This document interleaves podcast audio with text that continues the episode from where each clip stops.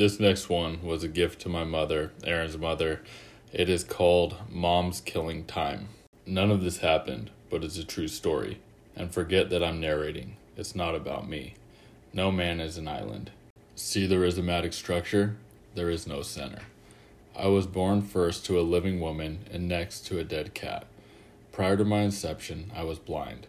Then I saw through a glass darkly, but now I see, face to face, etched lines and the grace that the Bible wishes it knew. I have been baptized in dust. The doors of perception are cleansed, and I see things as they are. I've resolved to let be be final of seem. It starts and ends with dust. It couldn't be otherwise. The breath of life was always gritty love, exhaled by a rasping, broken God expelling the best of himself.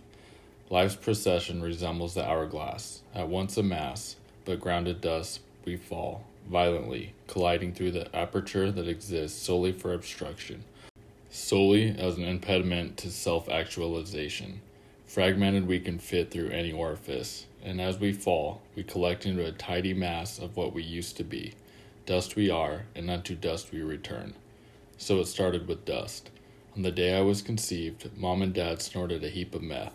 They sat cross legged around the single item of furniture in their dingy studio apartment, an IKEA coffee table they had received as a wedding gift, and sniffed their way to ecstasy. Dad cut lines with the credit card carrying a debt that would remain unpaid, and Mom inhaled swirling microcosmic maelstrom through a one dollar bill. Brother slumbered in his crib.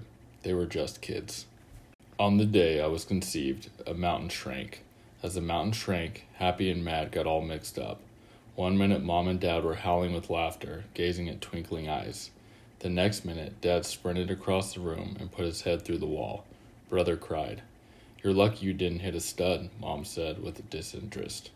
Dad's visage was white powder and flecks of sheetrock and stringy brown hair. I wasn't there. They were a family before my big debut. The world still moved when my eyes were closed. I didn't project my family into existence either. I entered into something that already was. I invaded and reconfigured the structure, made them all realize that three was enough. Dad left after that. It is told that I was born to a mortal woman, but I'll always wonder about that. Mom showed resolve in the face of circumstances that would make most folks shit. She showed that resolve to Dad when he struck blows and splintered doors and tried to crush her with the washing machine. He ran away scared. He climbed inside a needle and became a chemist. He began combining God's materials, using glassware and fire. He tried to usurp Mom's creative force with the element of chemistry, but his progeny couldn't cultivate life like Mom's could. Dad thought he got away with something, but love isn't manufactured in a lab. There's nothing particularly entertaining about Mom's exploits. Her hero archetype doesn't accommodate her sacrifice. That's why Odysseus' name will continue to be sung for years to come, and Penelope, Penelope, who really knew struggle, perseverance, and the pangs of loss, will continue to be overlooked. This is the outcome of, adventure and fame. Dad's life was a story, and Mom's was a part of mine.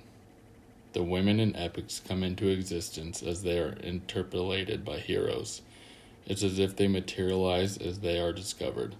They have no beginning or end. They are axis mundi, stripped of a center. They are points at the confluence of branches. We never really get to see them live except in the presence of man.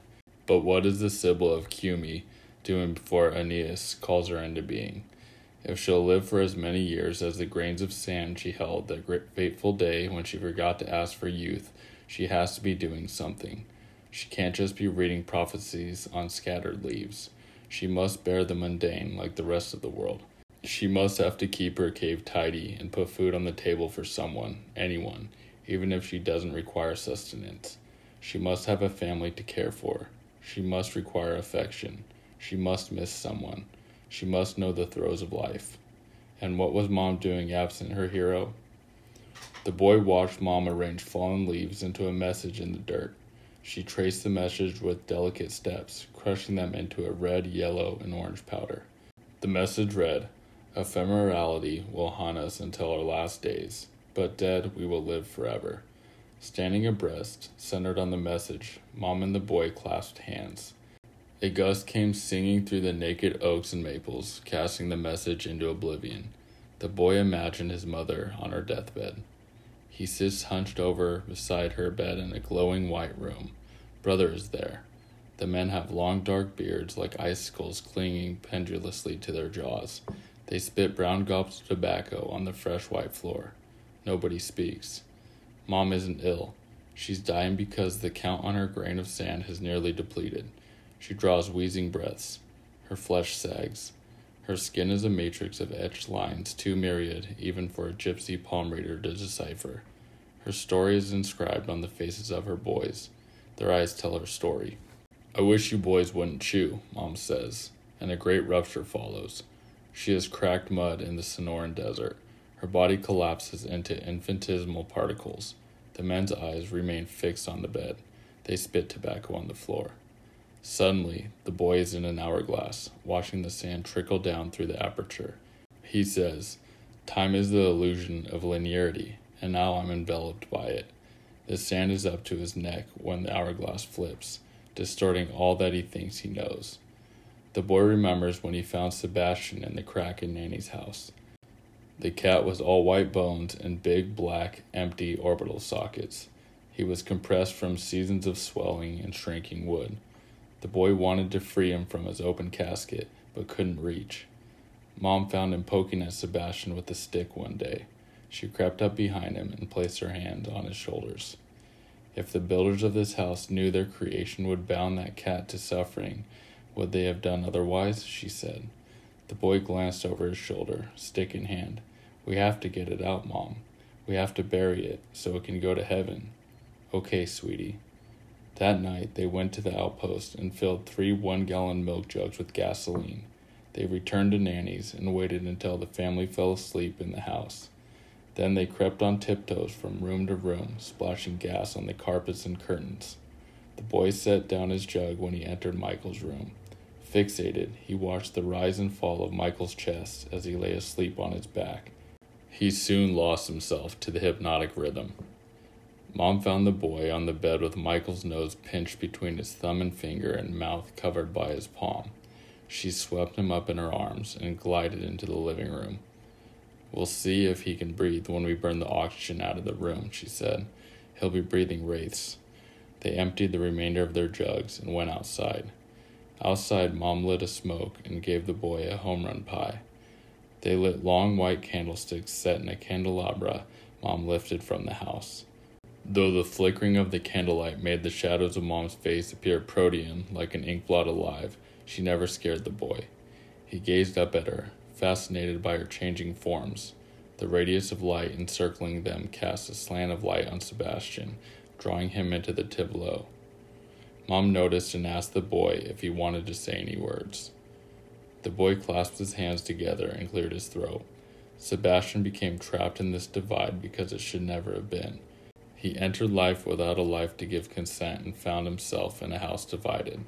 The builders didn't know when they built the house that the walls would incubate in their womb a family infectious with strife. The fracture from that strife entered into a cat whose writhing was the impetus to his death. The more he struggled, the tighter friction held him. Tonight we free Sebastian. We pass him through the fire into immortality. The boy gazed up at Mom for recognition. Mom took a long drag on her smoke and winked at the boy. Stand back, she said. Mom sent the candelabra on the front porch, knocked it over with her foot, and scurried over to the boy. The flame ignited the web of gas soaked through the house. Soon the whole house was ablaze with a shifting scene of spectral fire set against the azure night sky. They watched the dancing light, heard the singing screams, the mewling, Flames blocked points of egress, so the only option was to burn. The people burning in there weren't committed to ash, though, because they weren't made from dust. They dissolved into fetid putrescence. Michael melted into an oozing glob of brimstone and shit. Mom held the boy close and watched the flames engulf Sebastian. They licked the bones until cremation reconstituted him into something finer. Mom's lank brown hair wavered in the vortex generated by the fire. When the house collapsed into ash and rubble, the dust whirled like a simoom. Afterward, Mom dipped her fingers in the ash and painted streaks across the boy's face.